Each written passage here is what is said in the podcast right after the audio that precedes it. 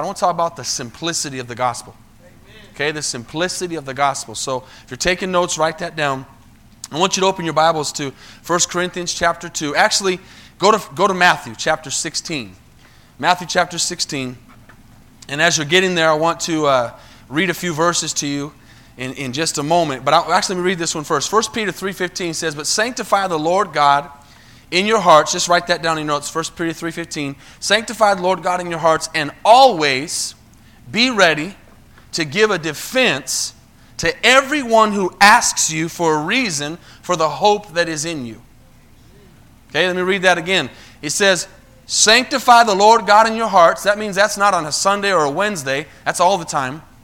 And he says, Always be ready to give a defense. Always be ready to give a defense. Always be ready to share your faith.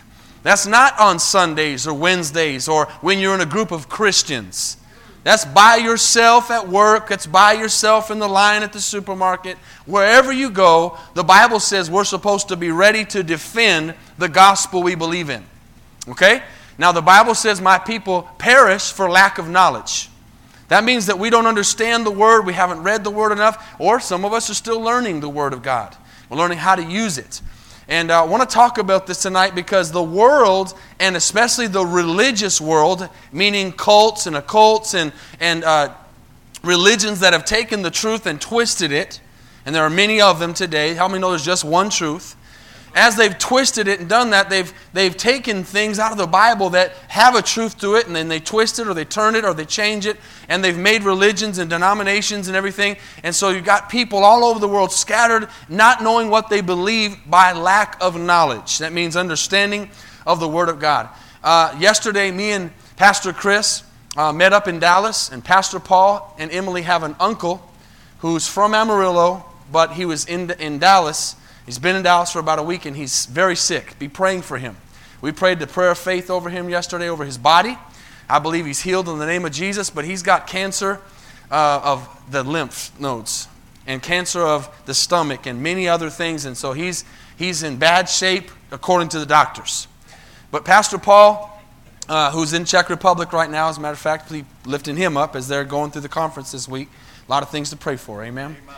And uh, so he called Sunday night and said, Can you guys go visit my uncle? So me and Pastor Chris went there, and we got there just in time because he was being released at about a half an hour after we got there to go back to Amarillo. Doesn't mean he's cancer free, but he was being released from the hospital at that moment. They're going to do chemo and all that stuff. So we met him, and when we walked in, he had such a good spirit.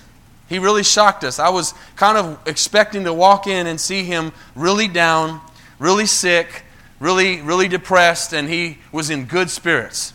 And it blessed us that he was in such good spirits. And so we walked in, and he knew who we were. Pastor Paul told me to come in, and he said, he said these words. He said, Are you saved? That's what he said to us. We said, Yes, we're saved.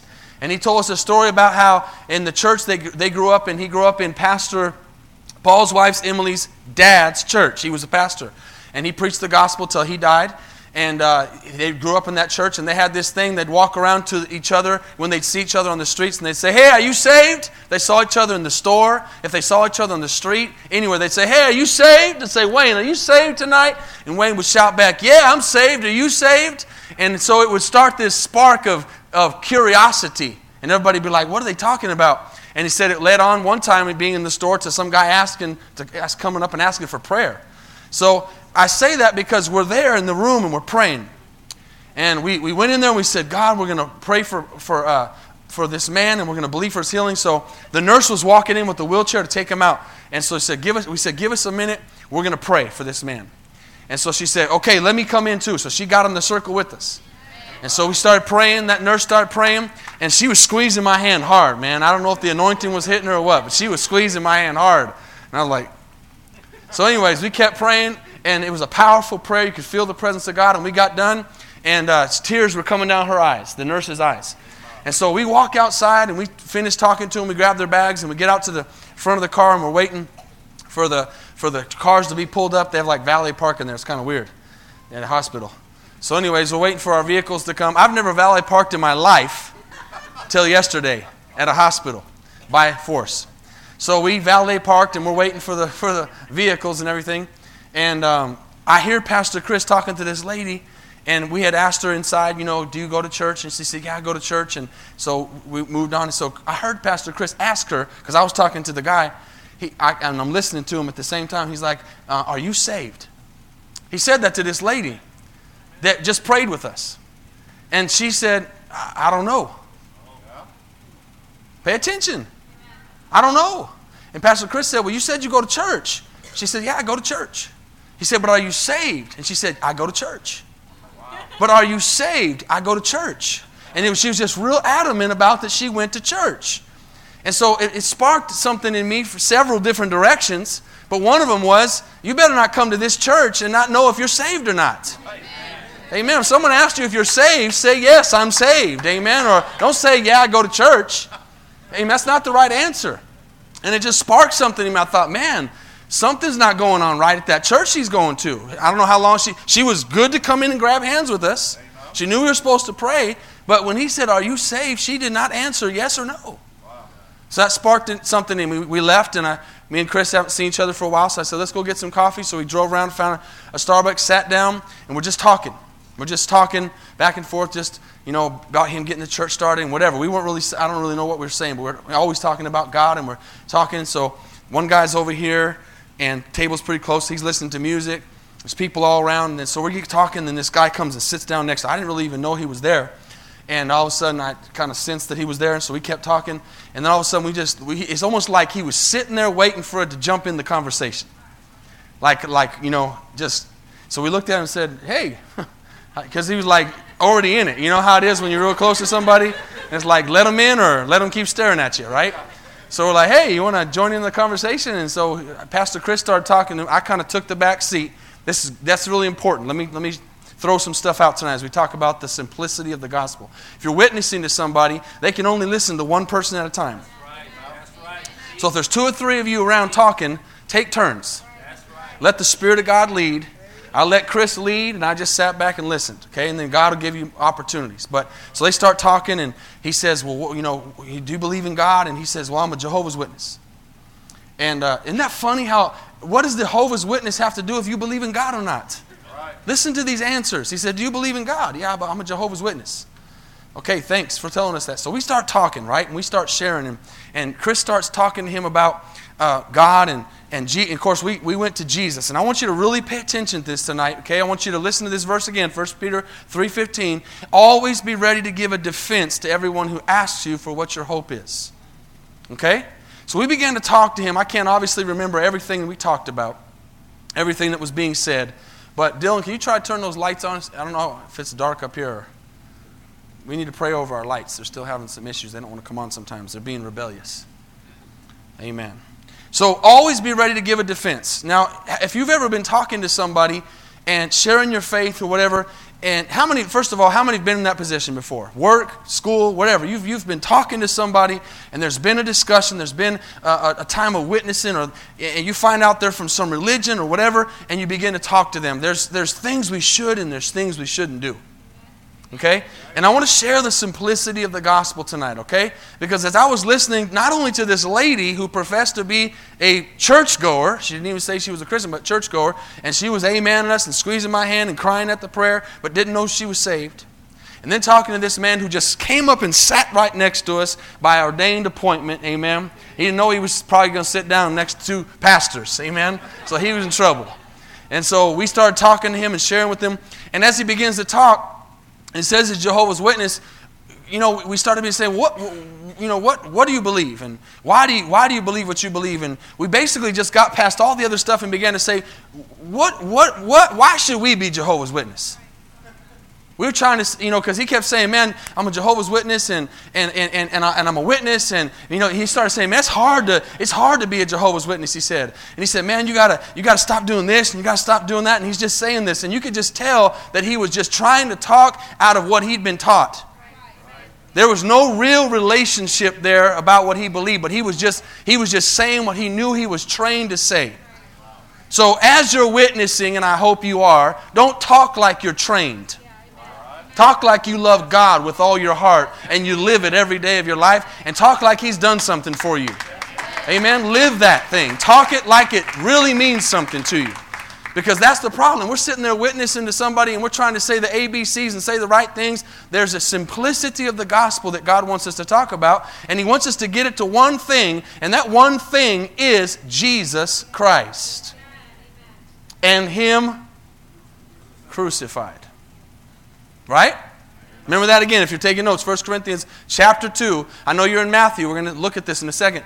1 Corinthians chapter 2, 1 and 2. I talked about this a little bit either Sunday or last week, this verse, this particular verse. And I, brethren, when I came to you, Paul said, did not come with an excellence of speech or a wisdom declaring to you the testimony of God. He said, For I determined not to know anything among you except Jesus Christ and Him crucified. Okay? So if you're here tonight and you want to be the best soul winner you can be, this is an awesome message for you to pay attention to. You really need to listen to a few key things that I'm going to tell you tonight that really, really matter, that really are going to help you be fruitful in your witnessing. Always, always, always go to Jesus. Don't waste time on all this other stuff. That man began to tell us all the good things he does and began to tell us how important it was to go to church, and that's important. We know that. And how important it was not to cuss, and we know that. And how important it was not to look at women, and we know that. That's all great stuff. But he never mentioned Jesus. He never mentioned him as Lord and Savior. So we went straight to that and began to talk to him about that. So, first and foremost, the simplicity of the gospel is Jesus Christ and him crucified. Now, we see that this is nothing new. Now that you're in Matthew 16, let's look at verse 13. This is nothing new 2,000 years later because Jesus was dealing with the same thing when he came on the scene. He said to his disciples in verse 13, in the region of Caesarea Philippi, Disciples, he said, Who do men say that I am? And watch this. Who do men say that I, the Son of Man, am? Underline that if you would, please. It's very important because the Bible says that any person who says that Jesus Christ has not come in the flesh is not of God. There's a reason why Jesus said, the Son of Man. He was trying to reveal to them that I am God, but I am in a human body. Very important to your faith. I am God, but I am in a human body. Who do the people say that I, the Son of Man, am. So they said, some say John the Baptist, some say Elijah, others Jeremiah or one of the prophets. And he said, But who do, and this is what the question is tonight who do you say that I am? We asked that man yesterday, Who do you say Jesus is? We went to Jesus. We talked about Jesus. And he, want, he wouldn't give the fact or, or come to the conclusion or the belief that Jesus was the Son of the living God. Okay? Why? Because he's been taught different. Erroneously, through a, through a cult and through false teaching, he's been taught that Jesus is, was just another created being. That he is uh, powerful, but he was created by God, not he is God. That he was created by God. And so we began to talk, and Jesus says, Who do you say that I am? And that's the question you need to ask yourself tonight. Do you know who Jesus is, or do you know who Jesus is because someone told you he is? It's personal. Amen? And it seemed like as he was talking to us, he, he had a good, uh, he'd been raised in that church, and he had a good understanding of the places he was supposed to go. But once they get to a certain place, there's no relationship there, there's no life and so they come to a dead end. And then when you ask them a question that they cannot answer, they don't know what to say. The question will always go back as you're talking to somebody and witnessing to them, always go back to the simplicity of the gospel. I'm going to end with this tonight, but I got to keep saying that the simplicity of the gospel. Because what the devil wants to do is he wants to confuse people. The devil wants to make the gospel difficult. The devil wants to make the gospel a, a thing, a thing of A, B, C, D, E, F, G that you got to do to be able to be saved. And the gospel's very simple. Witnessing's very simple. But the devil wants to confuse. He wants to make a theology out of it. He wants to put these things in that you have, well, I got to do this and I got to do that. And you know, the gospel is simple. He says, Who do you say that I am? Peter says, You are the Christ. Capital C. You are the Christ, the Son of the living God. You are the Christ, the Son of the living God. Now, obviously, there, here's one area of a verse where, of many, that the Jehovah's Witness, for example, will take and use as they're trying to make Jesus less than God and not make him God. Okay? They'll say, well, it says right there he's the Son. And also, uh, the Islamic religion will go there too, that he's begotten. But you, you, you're reading one verse instead of all the verses. And for example, in John chapter 1, if you want to write that down, it's a very important verse. Is in the beginning was the Word, the verb. That's Jesus. In the beginning was the Word. Okay? And so Jesus has always been around. God the Father, God the Son, and God the Holy Spirit are one, three in one. They've always been around. They've always worked together. God is not greater than Jesus. Jesus is not greater than God. They're one. They work together. Just like we're body, soul, and spirit tonight. And you cannot take Jesus and put him lower than God because he is God. Are y'all with me? But this is what they want to do. They want to tear these things down. They want to make things confusing. And so Jesus says to him, Blessed are you, Simon Barjona, for flesh and blood has not revealed this to you, but my Father who is in heaven. So people will be saying, well, well, yeah, but he said Father in heaven because he's on earth in a human body. Okay? And so 2,000 years later, not much has changed. We still have this same confusion going on, although there's been many religions who've come in the last 2,000 years. And, uh, matter of fact, all the ones that I could mention tonight have come in the last few thousand years, and some, this one particular that I've mentioned several times since I started, and I'm only using the name because this came up yesterday, is only 200 years old. It's young, around 1800s. It's only a couple hundred years old. So let me throw out a few things of, of views of who Jesus is. How many know the simplicity of the gospel is knowing who Jesus is? That's right. Amen. Amen. It, nothing else matters. You can know the whole Bible, you can quote it verse by verse, but if you don't know who Jesus is to you, you have nothing. Right. Right. And, and Paul broke that down. How many like those verses that break it down? Amen. That's the way I am. I love where I can grab a verse Amen. I can say, look, this right here refutes everything else you're trying to say. Paul said, I'm not coming you to you with excellence of words or with some demonstration of, of, of my, my wisdom, but I'm coming to you with these words Jesus Christ and Him crucified.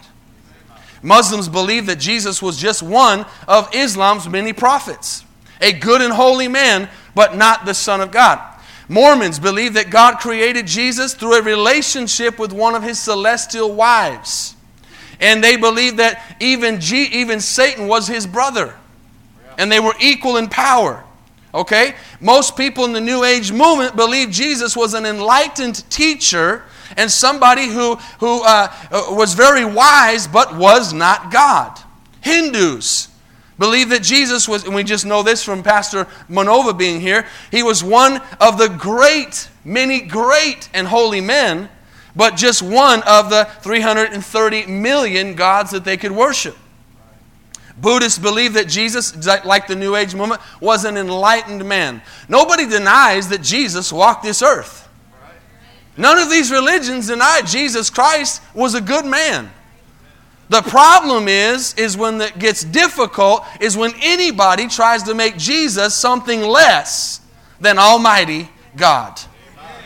Then the King of Kings, the Lord of Lords, the Alpha and the Omega, the beginning and the end. Who was and is and is to come. Amen. So the last one I would mention, just to, just to kind of give you a little bit of teaching, this would be called apologetics, where you would learn a little bit about what other religions believe so that you can know how to talk to them. Some of the things that, and this is just some that, I, that the, the, Jehovah's Witnesses believe, I'm, I just been talking to you about, is that they believe that Jesus was just a, watch this, created being. Okay? So they believe that Jesus was created by God. Okay? They're not denying that Jesus was even a God, but they say he was created. He was created. And I just told you in John 1, it says that in the beginning was the Word. Okay? Go there real quick, just to John chapter 1, so you can see this. If you didn't take it, write in your notes, write it down right now. This is very important because in the Jehovah's Witness Bible, in the book that they have rewritten, They changed these words and they changed the word God from capital G to a little g. Big error. How many knows that that Bible says in Revelations, do not add or take away from this book? And they take the verse 1 of John 1 where it says, In the beginning was the what? Word, which is capital W. And the Word was what? With God. Wasn't created by God, didn't come after God. The Word was with God. And the Word what? Was God. The Word was God. And then it says, He was in the beginning with God. Can't get any clearer. He was in the beginning with God. Meaning, when, when, when this whole thing began, Jesus was. He was. And Genesis says all the way back in the beginning, in the beginning, God created the heavens and earth. He said, Let us, us make man in our image. Meaning they were working together since the very beginning. God is, Jesus is not a created being, Jesus is God. Okay, this is very important to our faith. So it says, All things were made through him. I mean, I don't understand why, how these people can read the Bible and get anything else out of it says in the beginning, verse 3, sorry, all things were made, verse 3, through him, capital H, and without him, the word, the verb, Jesus, nothing was made that was made. Okay, y'all following me so far? The simplicity of the gospel, Jesus. So they would say that he is a created being, no Trinity. Any religion, any cult, any sect that takes away the Trinity is not of God.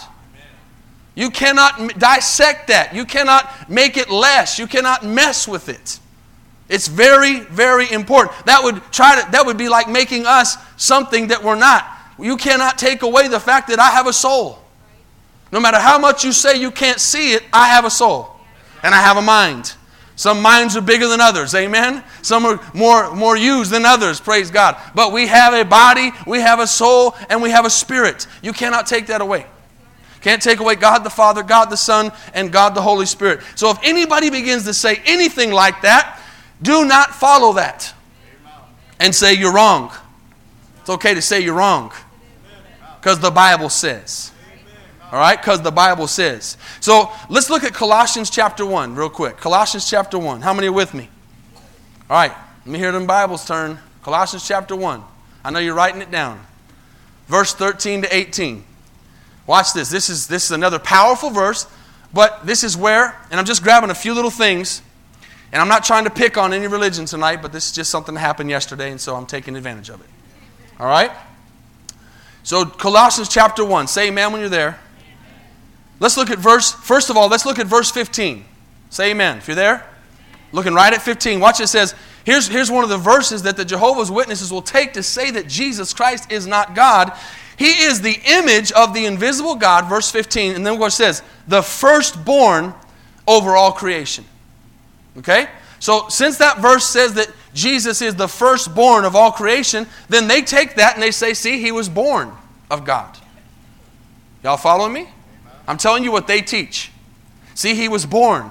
He wasn't always there. He was born. He was the firstborn over all creation. So, just like I've said before, I can take a verse I can make a doctrine out of it. I can say, Jesus said, and I've used this a thousand times, but it's generic and easy to understand. Jesus said, Lest you become as a child, you cannot enter the kingdom of God. I can make a doctrine and say, In this church, only children are going to heaven because Jesus said, Unless you become as a child, you cannot enter the kingdom of heaven. I can take that one verse and I can make a doctrine out of it. So they'll take one verse and they'll make a doctrine out of it. And why do people follow it? Because they're ignorant. I'm just being honest because they don't read the Bible. That's why we all that's why we ask you to bring your Bible. That's why we ask you to read your Bible. See, the religions that have made, that taken the masses over the years, over the thousands of years, have stood up, and men have stood up in front of people and say, You don't need to bring your Bible. I'll teach you the Bible. You just think that you don't even need that. You just follow what I say. Like a bunch of dummies.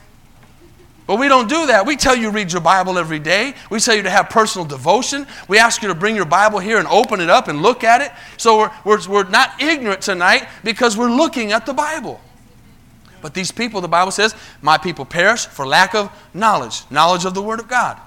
Because they sit there and they just nod their heads, amen, and they just say amen to everything that's said, and it doesn't matter if it's in the Bible or not.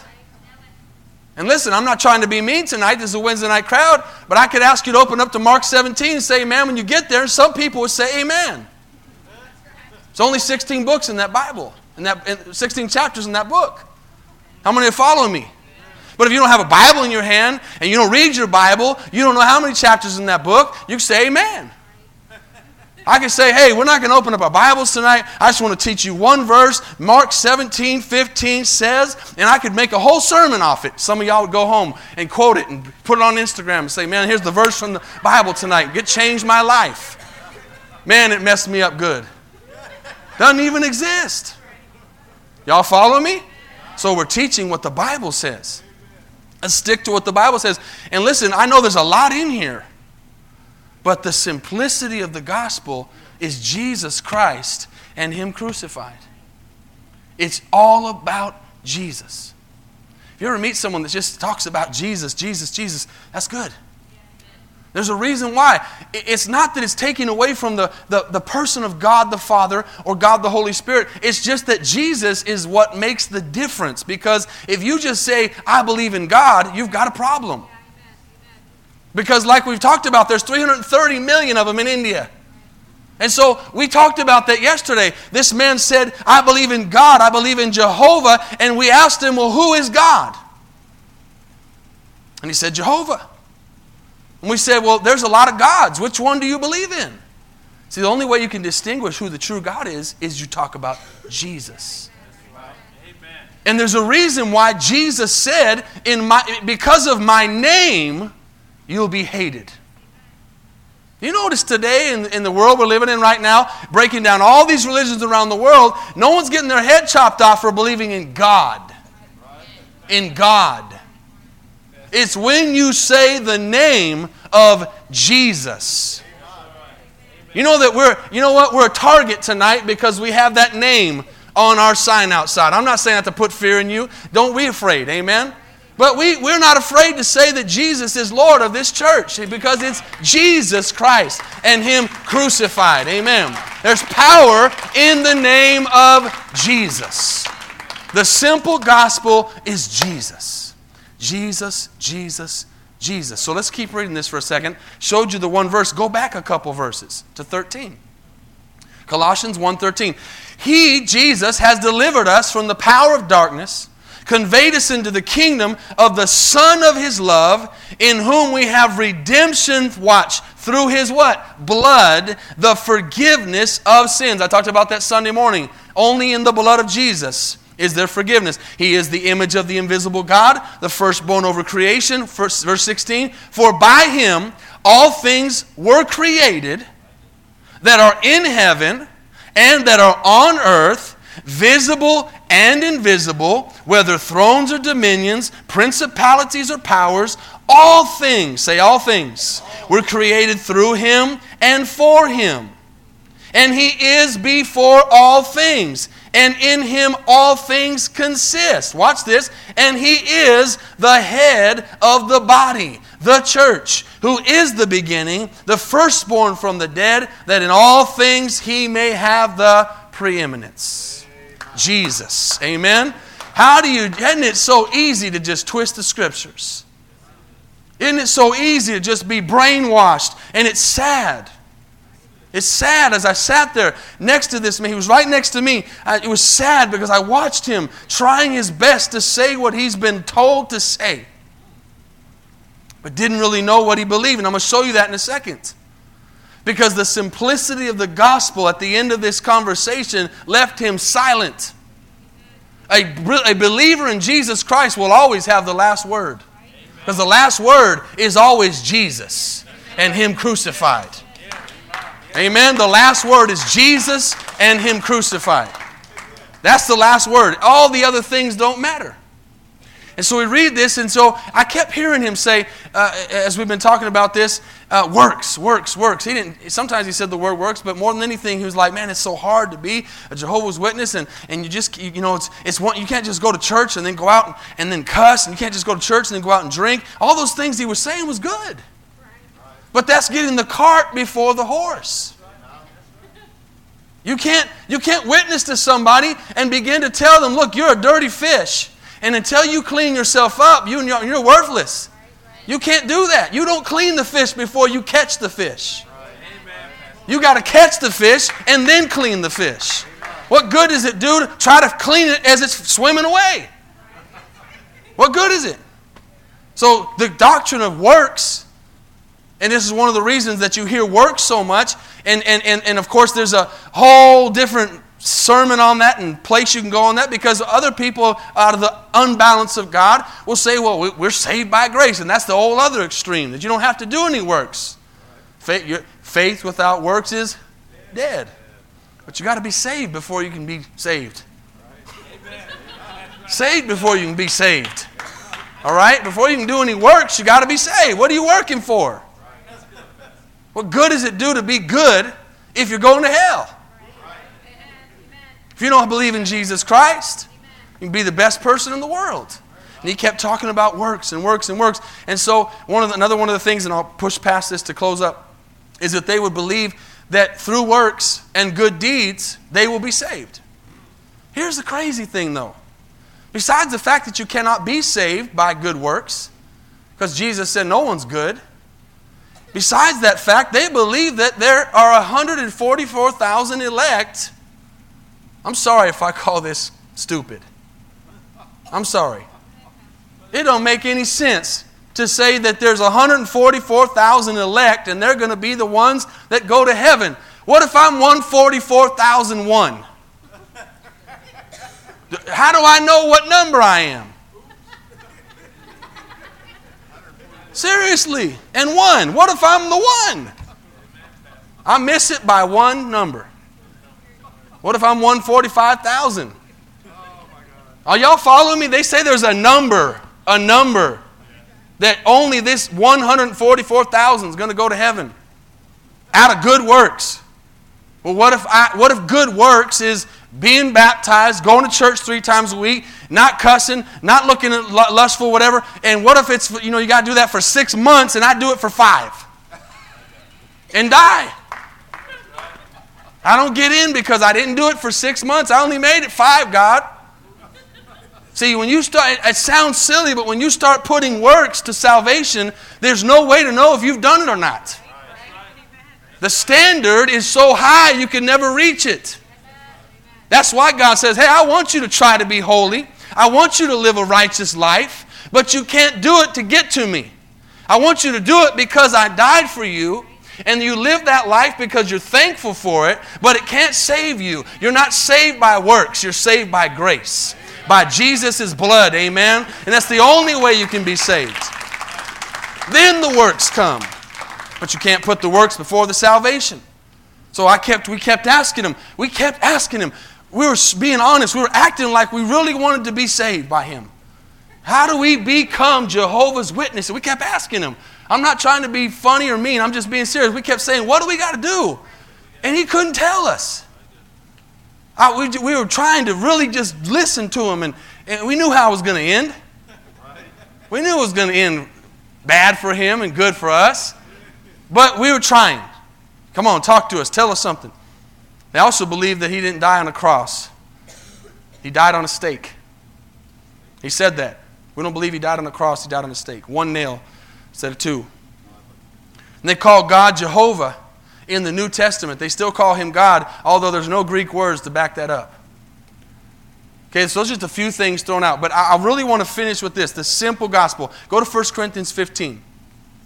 Real quick, I'm going to give you a couple more verses. And you'll be able to go out tonight and witness better. Share your faith better. Say Jesus and Him crucified.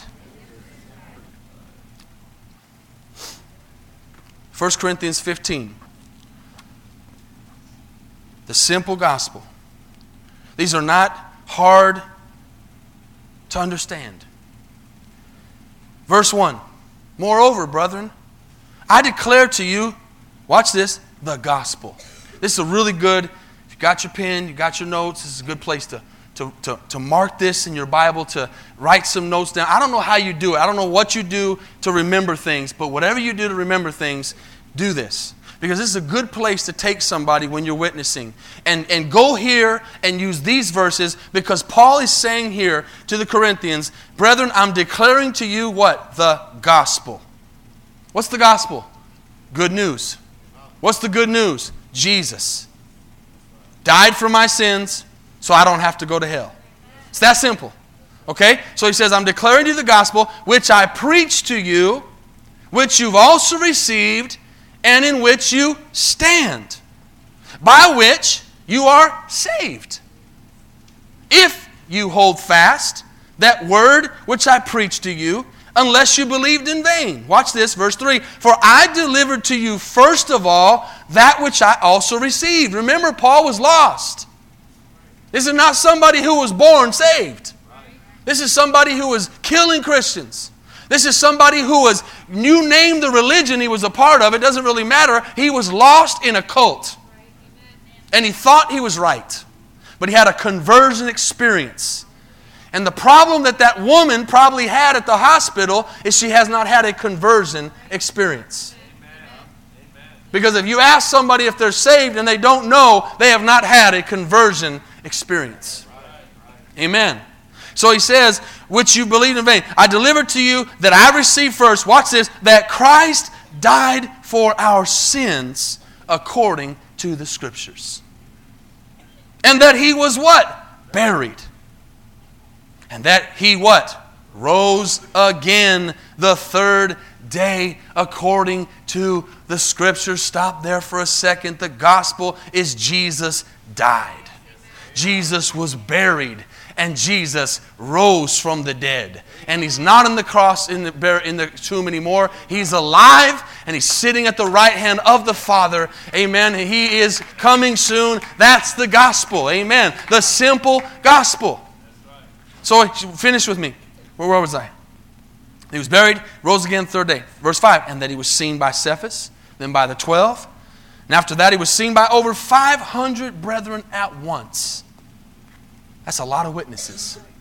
Can you say that's a lot of witnesses? Wasn't the 12? It wasn't the 12 that gave their lives for Jesus. It was 500 people at once saw him. Of whom the greater part remained to the present. They were still preaching the gospel, but some have fallen asleep, meaning died in the Lord. After that, he was seen by James, then by all the apostles. Then, last of all, he was seen by me, also as one born out of due time. Amen. It's powerful. The simple gospel. Now, let me close with this. I'm going to get simpler. I don't even know if that's a word, but I'm going to get simpler or the simplest. There's a story in the Bible that you need to remember. And you try to remember where it's at. It's in all the Gospels, but the best one's Luke chapter 23. This is the simple, simple, simple gospel. We got to this place with this man. Because what I did, I'm going to get to that in a second. I won't get ahead of myself. Look at Luke 23. Say amen if you're there. Say wait if you're not. I say hurry up. Just kidding. I knew where I was already. Luke 23. Verse 32. Then there were also two others, criminals led with him to be put to death. And when they'd come to the place called Calvary, there they crucified him and the criminals, one on the right hand and the other on the left. And Jesus said, Father, forgive them, for they do not know what they do. And they divided his garments and cast lots. And the people stood looking on, but even the rulers with them sneered. Watch that word, sneered, saying, He saved others, let him save himself. If he's the Christ, the chosen of God, the soldiers also mocked him, coming and offering him sour wine, and saying, If you are the king of the Jews, save yourself. And an inscription was written over him in letters of Greek, Latin, and Hebrew This is the king of the Jews. Then one of the criminals who were hanged blasphemed him watch this, blaspheme him, saying, If you are the Christ, save yourself and us. By the other Sorry, but the other answered, rebuking him, saying, Do you not even fear God, seeing you are under the same condemnation? And we indeed justly, for we receive the due reward of our deeds, but this man has done nothing wrong. Then he said to Jesus, Lord, remember me when you come into your kingdom. Lord, remember me when you come into your kingdom. And Jesus said, Assuredly, I say to you, some of the most powerful words in the Bible. Assuredly, I say to you, today, you will be with me in paradise. Today, you will be with me in paradise. Now, there's something very important about this. This story is the gospel in its simplest form because it shows one man who rejects and one man who receives. One man who mocks, and watch this, one man who repents. Now, why I say repents is if you look at Matthew 27, and sorry, and you don't look at it now, 27, and Mark, if you look at both those chapters, you will see that in Matthew and in Mark, they both say, both of them together, that the thieves reviled him. Both of them. Okay? You got different accounts, and God allowed these men to say different things in different chapters, not contradicting. This man brings the whole story in and shows the repentance of the thief who said, Hey, I realize I am a sinner. But what we don't understand, or we can't forget, is that in this book, it shows in Matthew and in Mark that this same thief that repented and said, you know, you, do you not fear God, was a few minutes earlier mocking him too. He reviled him, it says. Another word for revile is criticize or condemn. So here's the thing a lot of people say, Have I blasphemed the Holy Spirit? Not if you repent. If you are asking God to forgive you, you can't be blaspheming Him because that's an ending result. And this man was blaspheming with them. They were both mocking Jesus. They were both angry. They were both upset, but something changed in this man's heart, and he said, I am a sinner. I am wrong. And he looked at him and he said, Please remember me. And he said the words, Lord. Lord. See, that's the problem today. A lot of Christians don't have Jesus as their Lord. He's just some great person, but he's not Lord. Jesus wants you to make him Lord of your life. Amen? So I finish with this as the musicians are coming tonight. And like I said, don't turn me off. This is the best part. We're sitting at this table. He's sitting next to me. We've been talking for a few minutes, quite a few minutes, maybe a half an hour. Other guy on the other side now is taking his headphones out. He's been like this for like 20 minutes. He's been listening the whole time. We had a conversation with him after. Hopefully, he'll go to Pastor Chris's church. We're talking, and, and I got, I let Pastor Chris do most of the talking, he, and he did an awesome job. But at the end, Spirit spoke something to me, and we had just come from the hospital. And I said, Look, I know you got to go, we got to go. I said, But let me ask you something. And I was as serious as could be. I said, We just came from the hospital. And I just put myself in a place that he could relate to. I wasn't lying, I was giving an example. I said, We just came from the hospital and we just visited a man who doesn't have any hope to live. Thank God he's saved, the man we prayed for. But I said, I just came from the hospital and I said, I've been told I'm going to die. I, don't have, I only have a few days to live. And I said, I, I, I need to be saved. I said, What do I need to do to be saved? That was my question. Because the gospel, this is what it comes down to it's the now, it's today. It's not the A, B, C's, D's, E's, F's, all the way to Z to get saved. It's what do I do today? That's what the thief on the cross shows us. And I was serious as could be, and I said, Sir, I don't know how long I'm going to live. What do I need to do to be saved? And he honestly didn't know what to take. This is where he fumbled over his words and he basically said, Well, you know, you need to stop cussing. And you need to stop looking at women with lust in your eyes. And he started throwing all these works out. And I said, Man, I, for how long? I said, What if I die today? And then I changed it and I said, What if I go out right there? The street was right there. And I said, What if I get hit by a car? I need to be saved right now. What do I do? No answer. But see, we have an answer for that. We have an answer. Acts 2 and Romans 10 13 says, Call on the name of the Lord, and you shall be saved. And that's what happened in that instant. In a few seconds, Jesus did not look at this man on the cross next to him and say, Listen, it's too late for you. You can't be saved. You're up here with me, buddy. You, you're stuck.